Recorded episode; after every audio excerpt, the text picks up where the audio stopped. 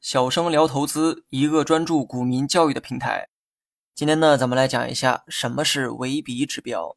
维比是一个很常见的指标，但很多新手啊会对它感到陌生，因为这个名字听起来呢比较奇怪，通过字面意思很难去理解。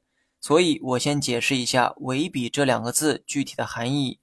维比的委指的是委托。而维比的比指的就是比值。我们在买卖股票的时候都需要有一个动作，那就是在电脑或者是手机上点击买入或者是卖出。那么这个行为就要做委托买卖。假设你是买方，你需要把买入的数量、金额填写到软件上，然后再点击确认。而这一过程其实就是委托的过程，你委托交易所帮你完成这一笔交易。所以交易都是由委托开始，委托买入或者是委托卖出。所谓的成交是在你报出委托单之后才有的一个结果。如果没有委托的这个过程，那么何来成交呢？委比中的委指的就是委托。说的再详细一些，应该叫做委托单才对。所谓的委比就是委托单之间的比值关系。因为投资者啊只能报出两种委托单，也就是委托买单和委托卖单。而尾比算的就是委托买单和委托卖单之间的比值关系。那么有人可能会好奇哈，在哪里能看到人们的委托单呢？其实这个问题的答案啊，早在入门篇就有过讲解。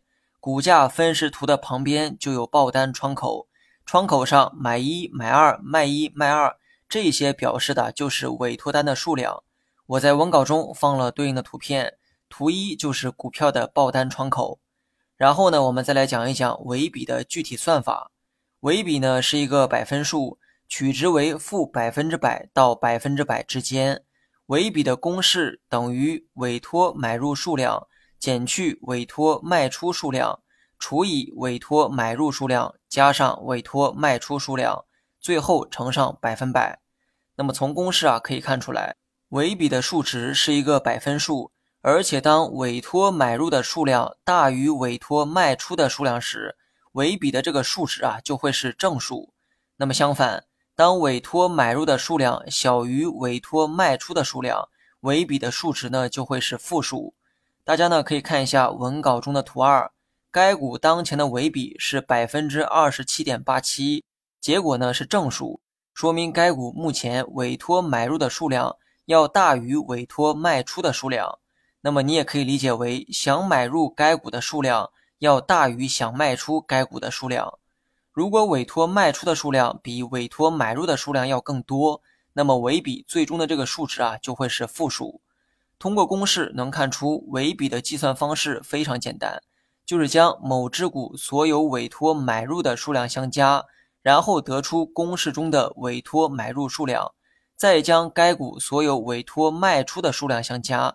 然后得出公式中的委托卖出数量，最后套用到公式中进行计算即可。那么尾比的数值会在负的百分之一百至正的百分之一百之间波动，有些极端情况下也会出现极端的数值。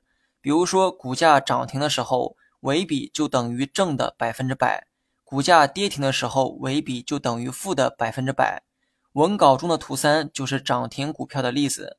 而图四则是跌停股票的例子，咱们呢以涨停为例哈，股价涨停本就说明买入的数量很多，所以将股价拉至涨停，而涨停的股票会进一步激发人们买入的意愿。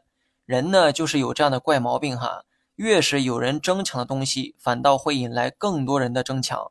而当股价涨停之后，持有股票的人呢反倒没有了卖出的意愿。无人问津的时候，不觉得手里的东西有多少价值；但当所有人都来疯抢的时候，人们才意识到手里拿的是个宝贝。所以呢，股价涨停之后，持有股票的人反倒不愿意卖出股票。那么这就发生了一个极端的现象：买的数量多到离谱，而卖的数量却没有。所以涨停的股票尾比都是正的百分百，而跌停的股票尾比则是负的百分百。你学会了吗 Mm-hmm.